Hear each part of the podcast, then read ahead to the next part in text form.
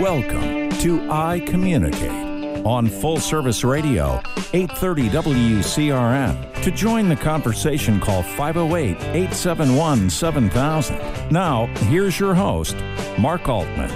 Okay, welcome back to I Communicate. It's good to have you here with us today. And uh, we're talking about, you know, we always talk about emotionally intelligent communication and how to be a more confident and effective communicator. And our topic today is a phrase we have all used many times. It's called reading between the lines.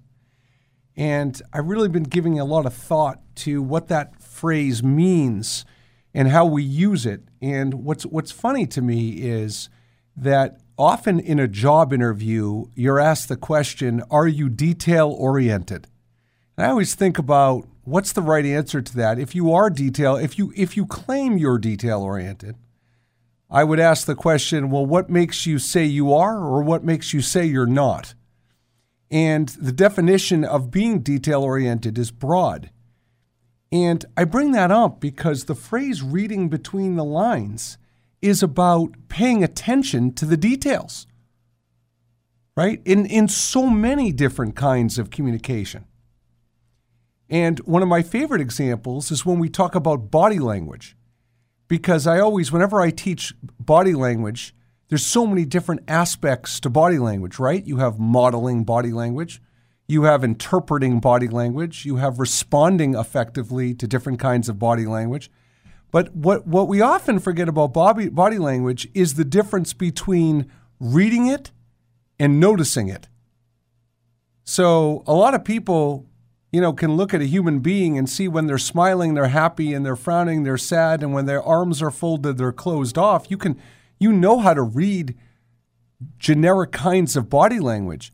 But the question is, when you are influencing people, when you are a presenter and presenting information, when you are running a meeting, when you are having a one on one conversation, is it about you or is it about the other people that you're having those interactions with? And when they show certain kinds of body language, you know, are you noticing the body language taking place? And do you know what that means? Are you reading between the lines? And see, the challenge here with reading between the lines is not defaulting to an assumption. And I'm going to give you a perfect example. For all our parents out there, how many parents have kids that have been doing virtual or hybrid learning during the pandemic, and their kids seem a little depressed, they don't seem engaged, they don't seem to be their self, what do we do? We say, oh, well, that's because of the pandemic. You know, that's because it's virtual learning, it's not as fun, it's not as interesting. And we immediately jump to a bunch of conclusions. And my point isn't to say that that may not be a contributing factor. It may be a major part of why your kids are showing. But the answer is when you detect a behavior in another human being that isn't their normal behavior, why aren't we asking questions? Why are we jumping to conclusions? Why are we making assumptions? Because it's so much easier to assume. So much, Jasmine, right? But Jasmine, you know what's funny? Let's talk about that for a minute. You're absolutely right, but it's in the instant moment, it's easier. But doesn't don't we always find it creates more work in the long run? That's one of the biggest problems I have with my boyfriend right now is I'm a communicator. I'm someone who's constantly trying to, you know, reach to the other person, figure out where they're at, make sure we're on the same page. And he is not at all. He has not ever really had to communicate with anybody in his life. So I'm trying to like bridge that gap of, okay, we do need to talk about certain things, and you shouldn't just assume that I feel one way or the other, but we need to have that communication. So, Jasmine, actually, your example with your boyfriend's a great one because I often, when I do training and coaching, I often talk about personal examples as well as professional. So, for our listeners, think about what Jasmine's saying. And this is actually pretty common when one person, and let's face it, from a stereotype and a stigma, it's usually the woman that is more comfortable communicating than the man. That's the reality, fair or unfair, that's the reality.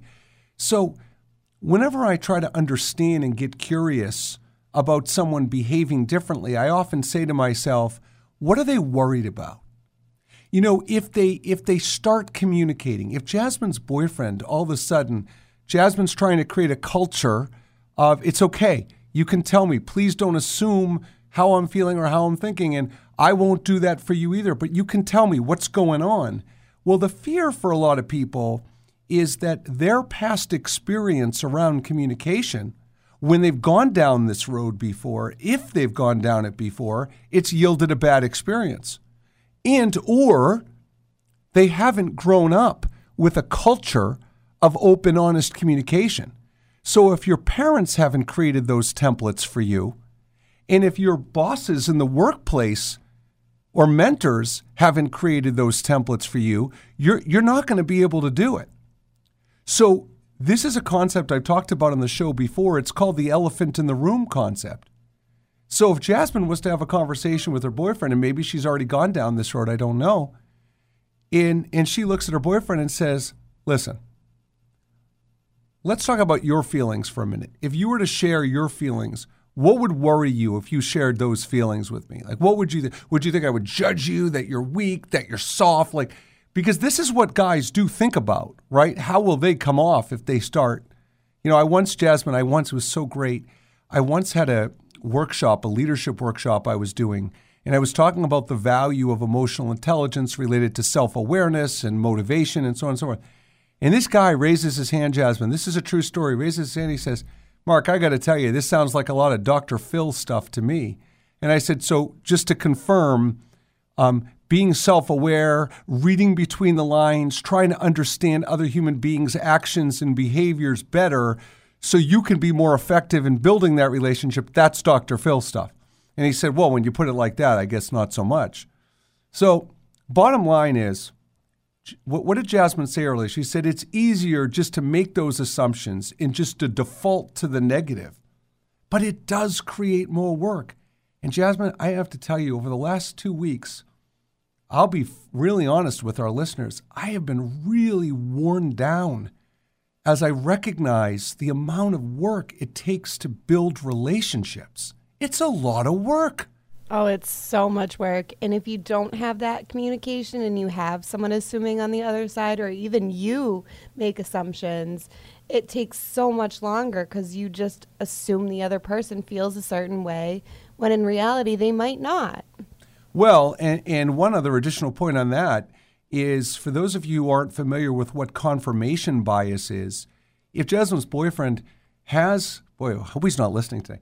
No, um, if Jasmine's boyfriend has had experiences in the past where he feels like it's a waste to communicate or it hasn't gone well or whatever, then it's easy to have confirmation bias and to assume Jasmine's actions support the theory that it's not safe to communicate without really understanding exactly. and exploring it, right? Exactly. So he's had a lot of girlfriends that one haven't really taken an interest in his life and, you know, kind of just let him do whatever he wanted and didn't contribute and didn't, you know, and I'm completely the opposite of that. I'm someone who wants to be completely involved and wants to contribute and wants to have those relationships, you know, meet that extra level of we're going to work together, we're going to be partners, we're going to do this together.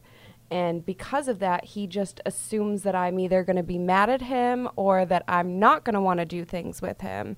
So it takes an extra bit of time for us to be like, okay, you know, we are going to work together on this, and this is how we're going to do that without stressing either one of us out. Well, and, and Jasmine, you just made my point from earlier is that he assumes you're going to be mad at him. So there's the elephant in the room, right? If he if he's safe to communicate. I will say this to our listeners: um, there are certain things, uh, and I've never met Jasmine's boyfriend. He may be the greatest guy since sliced bread. I have no idea, but I will say that, um, and I teach my kids this, and I teach professionals this all the time. There are certain things in relationships that you can overcome, and then there's other things that can be very difficult to overcome. And if you don't have similar approaches to communication, that can make it very difficult to sustain a long lasting relationship, no matter how much value you see in the other person. So, look, reading between the lines, I, I, I, talked about body language, the difference of noticing someone's body language being different Think about the difference of hearing something or listening to something. Have you ever had a situation where you've had an interaction with another human being where they said, I've already told you that? You're like, I don't remember when you told me that. Well, is that because when the person was speaking, you were hearing it, but you weren't fully listening? And then the, one of the greatest examples of reading between the lines is written communication. When you read an email, what are the words that are being conveyed? What are the messages, actually, the words being chosen and the messages that are being conveyed? When someone doesn't respond to you in an email, we immediately make a lot of assumptions to why they're not responding. We don't really know why they're not responding. As a matter of fact, there could be up to 10 reasons that someone isn't responding to an email. But we're not reading, yep, we're not reading between the lines, we're making assumptions. So when we come back from our first break, we're going to get into how to read between the lines and to understand more effectively how and why people communicate us and what are the messages they're trying to send and are you actually seeing and hearing those messages so for mark altman this is i communicate. We'll be right back. Service radio 830 wcrn once again here's your host mark altman. Okay welcome back to i communicate. So we're talking about the phrase reading between the lines. And there's three areas. There's three there's three groups of people we're going to talk about when it comes to reading between the lines. We're talking about relationships, and it could be personal or professional relationships in the workplace. We're talking about clients, relationships with clients, and we're talking about prospects. Today, the focus is going to be more so on clients. And so then the question becomes why do we lose clients? And when you think of the word autopsy, because this is a word I call these client and prospect autopsies, we have to understand why we lost clients. In, in a lot of times, we don't truly understand why we've lost clients because we depend on whatever feedback that the disgruntled or disappointed client gives us, and we use that as gospel. Sometimes we ask questions, sometimes we get them on the phone to truly understand after the fact, whether it's to salvage the relationship or to just truly understand what was done wrong. But we don't often understand why we lost that client. And it's often because there were times along the way where we weren't reading between the lines. We weren't understanding the depth of their frustration or dissatisfaction. Now, if you ask an executive or a head of a customer client services department, and you ask, say, the last three clients that have been lost, and you say, why did we lose that client?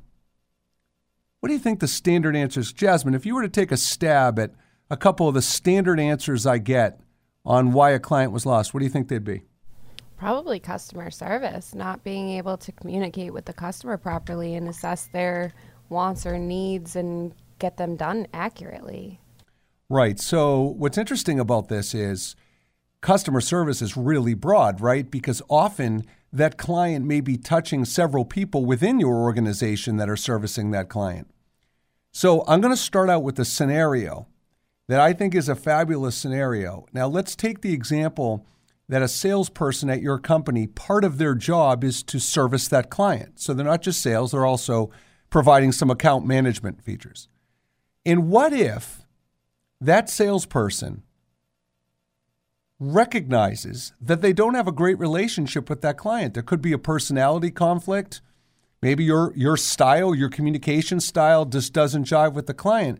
So now there's a dilemma, Jasmine, because first, assuming the salesperson can read between the lines and can recognize that that's going on, but let's give them the benefit of the doubt and say they do. Second, what is the salesperson going to do about it? Now, we talked earlier in the show about the elephant in the room. Now, let's pretend this salesperson is getting revenue from this client. Now they have to go to their sales leader and report that they think there may be a personality conflict. Think of the risk involved in that. So, first of all, if the client gets taken away from me, I lose the revenue. Second, it could show a deficiency in my skills that the person judges me for, and they start to say, well, if you have a personality conflict with that client, I wonder if you have personality conflicts with others. So there's enormous risk for the salesperson to do the right thing or whatever that is, the alleged right thing. Now, if you're if you're on the executive team of a company, you're going to say, "Of course you have to do the right thing. If you can read between the lines and you can see that there's a relationship struggle, you have to think company first. Well, conceivably, you have to think that way, but most people think of themselves first. And they're going to protect their bottom line before they protect the, their, the company's bottom line. And what's critical about that is think about how short sighted that is. What did Jasmine say in our first segment? She said, Why do people choose the easier path? You know, because they want the instant gratification, even though in the long run it's going to be worse. Well, the same goes with our personality conflict. If you're a salesperson and you're short sighted enough to say, Well, I'm not going to report this because I don't want to lose the revenue, but you may lose the client anyway. And then your reputation and your integrity is in question. And guess what? Your second fear that you don't want to be judged by your sales leader or the company itself, guess what? If you've lost the client, you're going to be judged anyway. They're going to look to you as what role did you have in that? Exactly. It's like you're working as a consultant where, you know, your individual actions actually ref- reflect with your customer service, with that customer in particular, with the revenue you're bringing home, and with the company itself. So not only does the company have to figure out whether your customer service and your style is working for them, but you need to figure out whether it's working for you and then for the customer and how do you balance all three of those? Well yeah J- jasmine and, and you know one of the biggest areas that people don't pick up on when it comes to written and verbal communication around reading between the lines is a decline in trust. And i'm going to give you a very simple perfect example. So, last week's show, we talked a lot about effective communication, and I was sharing some experiences in, in buying a car with my friend, helping my friend buy a car. Well, so the end result of that whole interaction was the dealer we finally chose to buy the car from. Um, we asked for a specific requirement on the car, and we reminded them several times we wanted this requirement. And the car shows up, and it doesn't have the requirement. So now we sit there and say to ourselves, well, we, we trusted them to do this, they didn't do this. Now, what typically happens in a service situation when someone doesn't deliver on a promise? They fix it. Hopefully, they fix it. But see, what happens is if you promised me something, you don't deliver, and then you go fix it, my lingering takeaway from that experience is not that you fixed it, is that I couldn't rely on you to do what you said you did the first time. And so, in service situations, when there are breakdowns in trust, when clients have bad experiences, a lot of times service and salespeople they fix the problem and they rectify it and they think it's all better, but they don't actually weigh the cost of the mistake in the first place. They don't truly understand what a dent that put in the relationship. I mean, I'm going to give you a ridiculous, extreme personal example, but it makes a point. Okay? If in a, in a relationship, if if the man or woman or whatever kind of relationship it is, if one of them cheats on the other, right? So let's just say the person who was cheated on forgives them, says it's okay. You think they've really forgiven them? You don't think their radar is up in that trust? For most people, when trust is broken and dented, it takes an enormous amount to repair that trust, if you can ever repair it in some cases, especially the example I gave. I've talked on the show before about Gottman's magic ratio. Gottman's magic ratio is you need five positive comments and interactions to offset a negative one. How many good interactions of trust do you need to offset a negative one? So, when you're talking about reading between the lines, if you're a salesperson or you are servicing a client and there is a bad interaction and they've expressed frustration, fixing the problem doesn't mean you've necessarily fixed the problem. But we get complacent. And I got to tell you, I'm someone, and this may not surprise a lot of our listeners, when I've been inconvenienced or wronged in a service situation, you you haven't fixed the problem by fixing the problem. I want to know what you're going to go above and beyond to do to make up for it. Because I've been inconvenienced. My time has been lost, my energy has been lost. We don't just get to say let's call it even. So when you talk about trust, You read an email from a client. Read the email. Can you understand the level of frustration? Do you are you clear from the email what they want to rectify this situation? Are you clear from a conversation what they want to rectify the situation? And how about this? How about this little tidbit? What about what about how your contact person what about how their relationship has suffered internally, their reputation, the people in the organization that were also affected by this mistake? This was the person that bought your product or bought your service.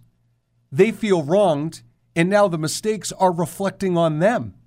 And even if they were to forgive you and genuinely put it out of their mind, they may be reminded of it by others that you don't even know about. Oh, you're dealing with that company again? Oh, God, I hope it goes well this time. So, when you try to understand and read between the lines of why clients are lost, the simple answers that make us not feel better, we never feel good when we lose a client, but if there was a turnover, your contact person left, or it was a one off or a temporary need for your services, or there was a financial crisis. All three of those things seem like they're out of your control. What could you have done about that? Even if you knew that inf- information, even if you read between the lines, what could you have done about that? Well, there are things you could have done about that. And when we come back from our second break, we're going to talk about even the things that appear out of your control are within your control as you're reading between the lines and understanding where a client's head is at. So, for I Communicate, I'm Mark Altman. We'll be back shortly. Okay, welcome back to I Communicate. And, uh, you know, one of our loyal listeners, Ryan, um, just texted me a great scenario. You know, you're talking about, you know, reading between the lines, and he said that, you know, many of the issues salespeople face are not managing expectations or providing good service. That's exactly right. And let's talk about managing expectations. And what's tricky about expectations is that expectations are only allowed if they're articulated and agreed on. And we don't always know what our clients' expectations are because we don't actually take the time to ask. We tell them what we're going to do, we tell them what our process is, right? But we don't always take the time to say, does this meet your expectations? Or is there anything above and beyond what we've discussed that you expect from us? And we don't take the time to clarify that. And so part of the problem is we use words in business like we want to go the extra mile and we want to exceed expectations. It's garbage, it's just fluff unless you understand what going the extra mile and exceeding expectations would actually mean, then it's just fluff. Doesn't mean anything. Now, I'll come back to that, but I promised heading into our second break, I would talk about what is control what is controllable and not controllable. And the three examples I gave were when you lose a client, it could be because of reorganization or turnover. It could be a one off or temporary need for your services, or it could be a financial crisis. But let's look at all three of those things. If it's a turnover in your contact person that you had a strong and loyal relationship, if you had been talking to that person on a regular basis, they have may have been able to champion in your cause and help bridge the gap to you developing the relationship with the new person. So it's not as simple as, well, there's a new person in charge, they don't want to use our services anymore. It's do you have enough interaction and contact with the existing person that they will champion you and your solution to the new person? So that's the real question. As far as the one off or temporary need for your services, that may be true in some cases, but the question is did they truly understand the value that your solution, service, or product provides? Was it simply what they bought from you, which fit their exact need at the time? Or do they truly understand how your solution fits into the bigger picture and what they're doing? So if you sell a quick fix interim solution so you could get the sale, you may never have taken the time to truly understand what is the larger scale need for your service. So if you report to your head of client services or sales that you lost the client because they didn't need, well, that's not necessarily true. And then the third scenario is a financial uh, crisis or a lack of budget. Well, again, that may be their budget may have gotten hit, but do they understand the priority level and the value that your solution creates that they maybe should have prioritized your solution over some of the other things that are making the cut? So even things that we say aren't controllable still could be more controllable. So when it comes to reading between the lines, if your answer refers to a temporary need for services or executive turnover or financial crisis, then I would argue you don't have the full answer and you haven't taken the time to be curious and read between the lines. Now, going back to where Ryan spoke about, let's talk about the concept of providing value. So, every single person listening to this show, if you are in the business of servicing clients or servicing human beings, I want you to ask yourself a question. The question is how do you know if your client sees you, your solution, and your organization as valuable? It's three things now, right? You're the person they deal with that they bought from. It's the solution itself. What kind of impact is it creating in the organization? And it's the company as a whole and the other people they may deal with.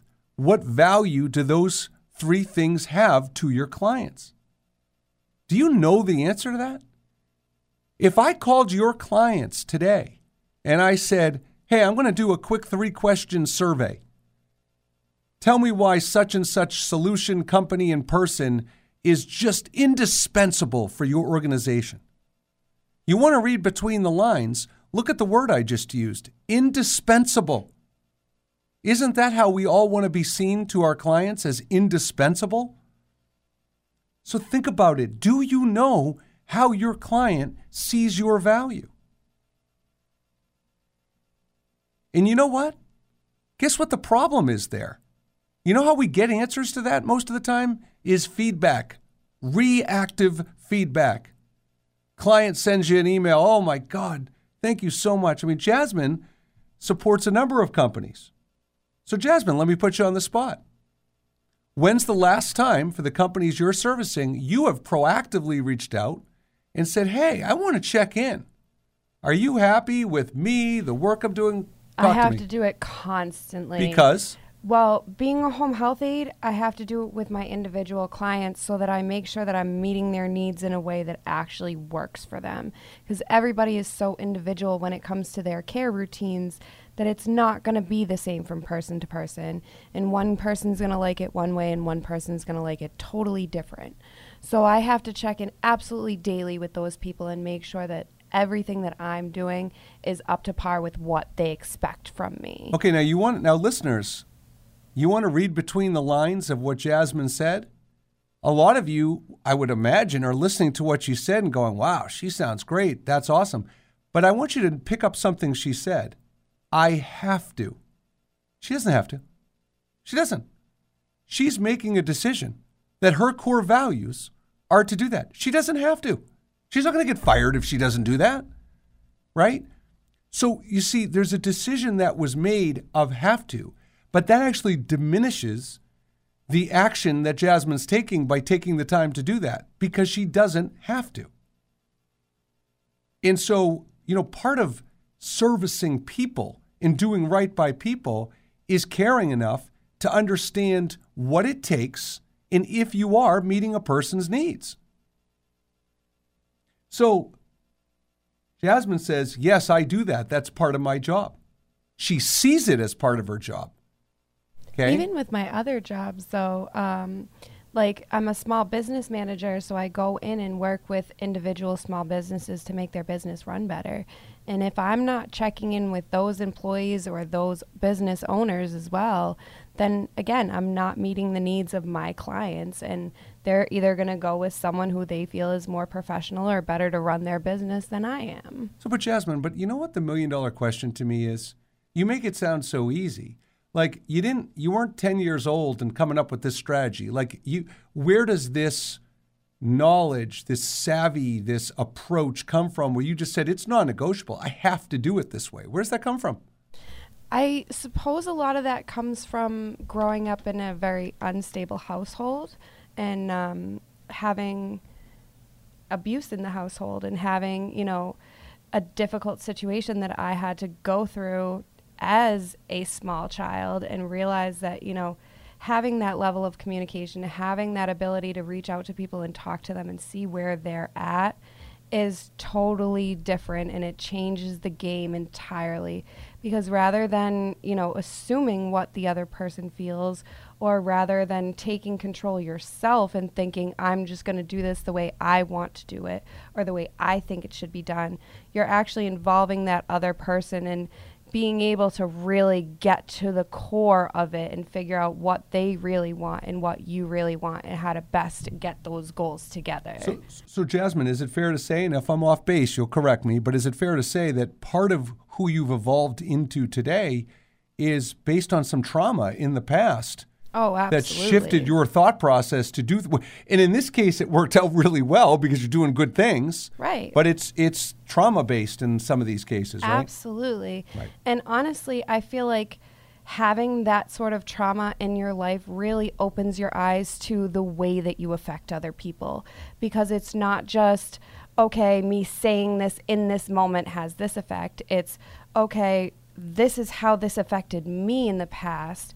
This is how it's changed my life so drastically from one day to the next. How do I make sure that that stuff doesn't happen to someone else? Or how do I bridge the gap to make sure that that's smooth and that we can communicate and that it's not happening to the extreme? Well, you're touching upon something, Jasmine, I'm very passionate about, and that's the word adversity.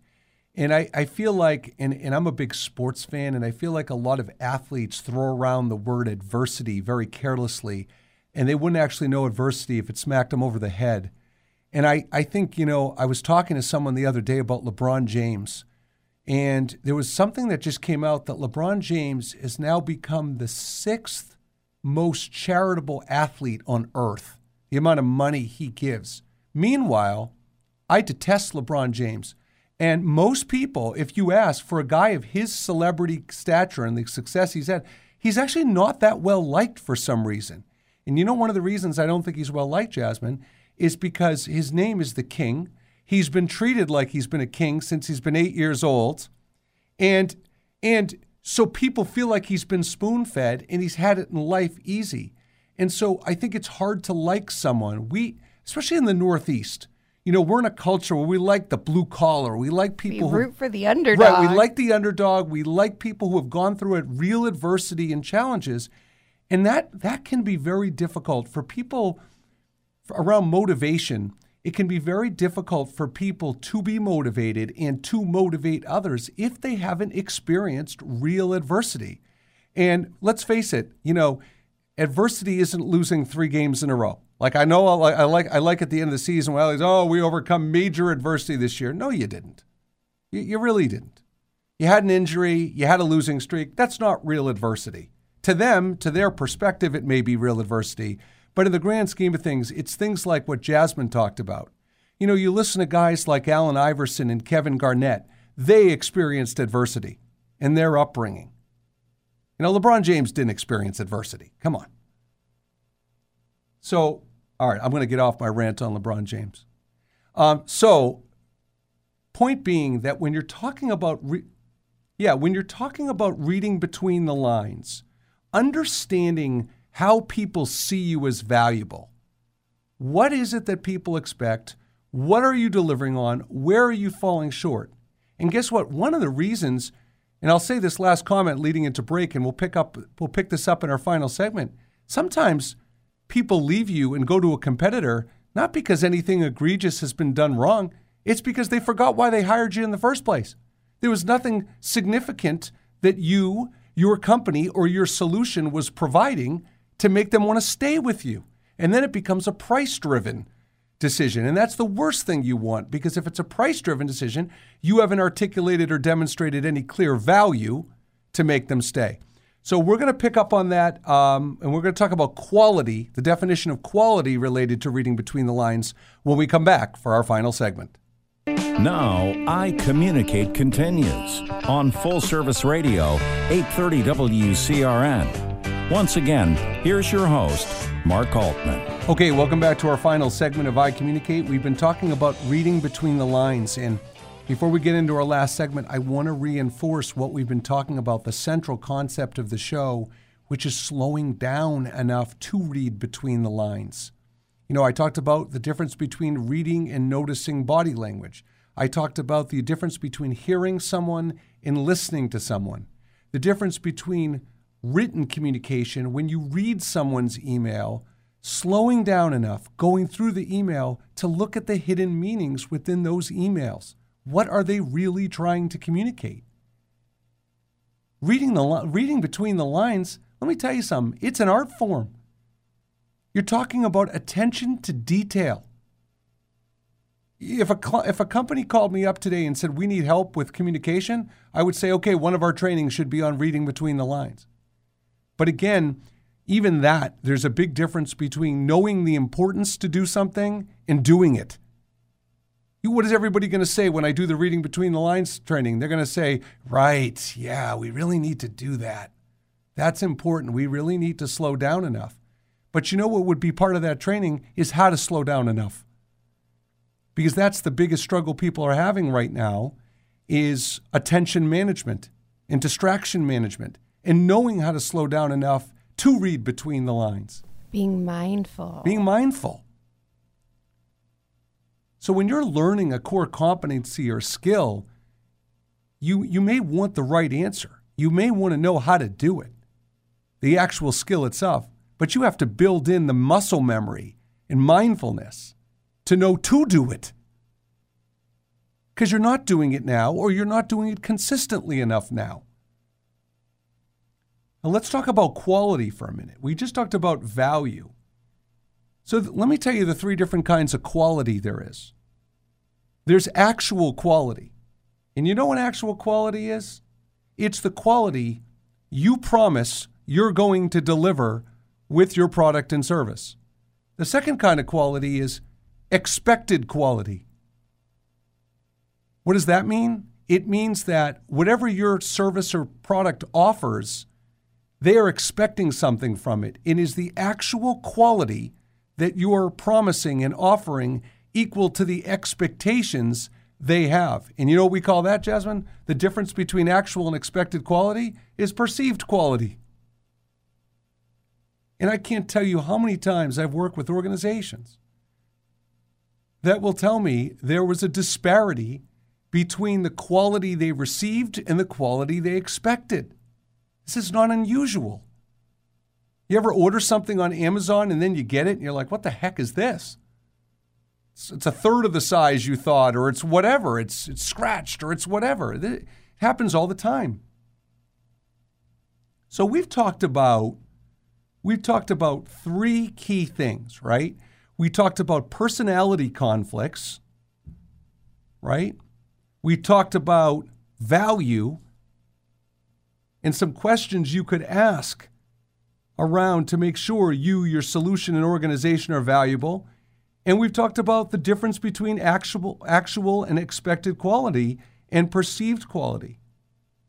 Now let's bring this all full circle. So, how do you prevent this?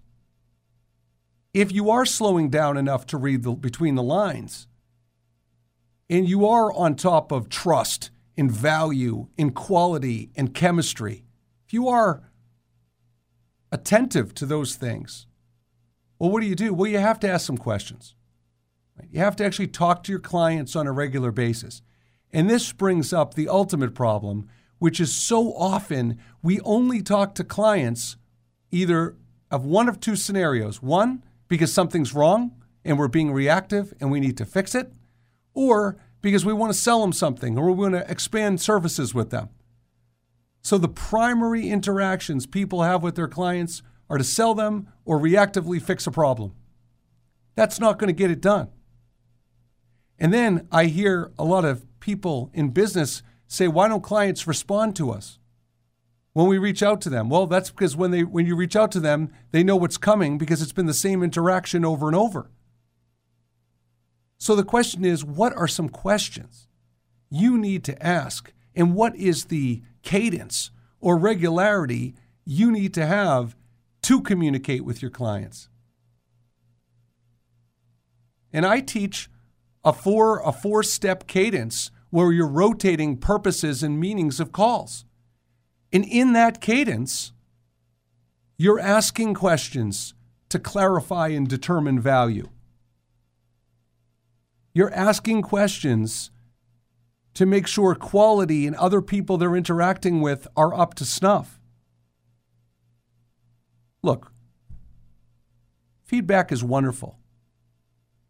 And big part of reading between the lines is understanding what that feedback is saying. What is the message you're supposed to receive from the feedback you're getting? And by the way, it works positively too. You know, when you're reading between the lines on positive feedback, take the time to understand what they really appreciate from you and your service or product. So it works both ways. But it's not enough. What proactive steps do you need to take after you've read the message or listened to a message or had a conversation? What did you hear that needs to be addressed?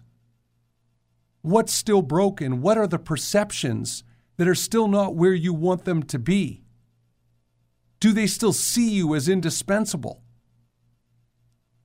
So you have to be proactive in two different ways.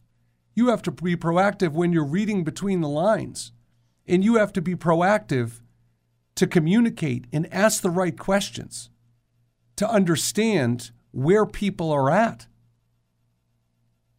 I mean, Look at sports for a minute.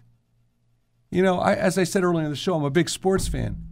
When a guy doesn't hustle and he doesn't run out a fly ball in baseball, or he's not running back up the court on defense in basketball, why is that?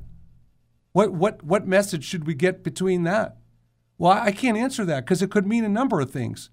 It could mean the player is disengaged and doesn't want to play for the, for the franchise anymore. It could mean the player has a gripe with his coach or his teammates and he's acting out on the field or the court to show them. But what do we do? We see a guy doesn't run out a fly ball or hustle back on defense. Well, here in Boston, we don't like that. We call them lazy. We call them disinterested. We call them not passionate. But we don't know. And I'm not enabling it. I'm not excusing it. I'm one of the first people making those comments. I'm just saying that reading between the lines understand why people act and behave the way they do. It's not simple. You have to be curious to understand why people are talking, acting, and thinking the way they are. People haven't been put on this earth to meet your expectations, satisfy your needs. They have rationale, they have their own thought process, they may not be great communicators, they may lack emotional intelligence, but there's reasons why. And most of the time, ladies and gentlemen, it's not to punish you and be malicious. They don't know how to control their thoughts and be self aware of what's going on. They just don't know how. I don't care if you're a valedictorian at an Ivy League school. That's IQ. That's education. That's not emotional intelligence. That's not communication You could be the smartest person in the world and really suck in those other areas. Absolutely.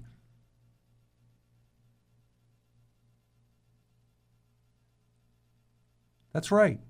That's absolutely right. Wellness, resiliency, stress management. I mean, this is enormous. Talk about a set of core competencies when your kids leave your house you want them to have. I mean, that's at the top of the list.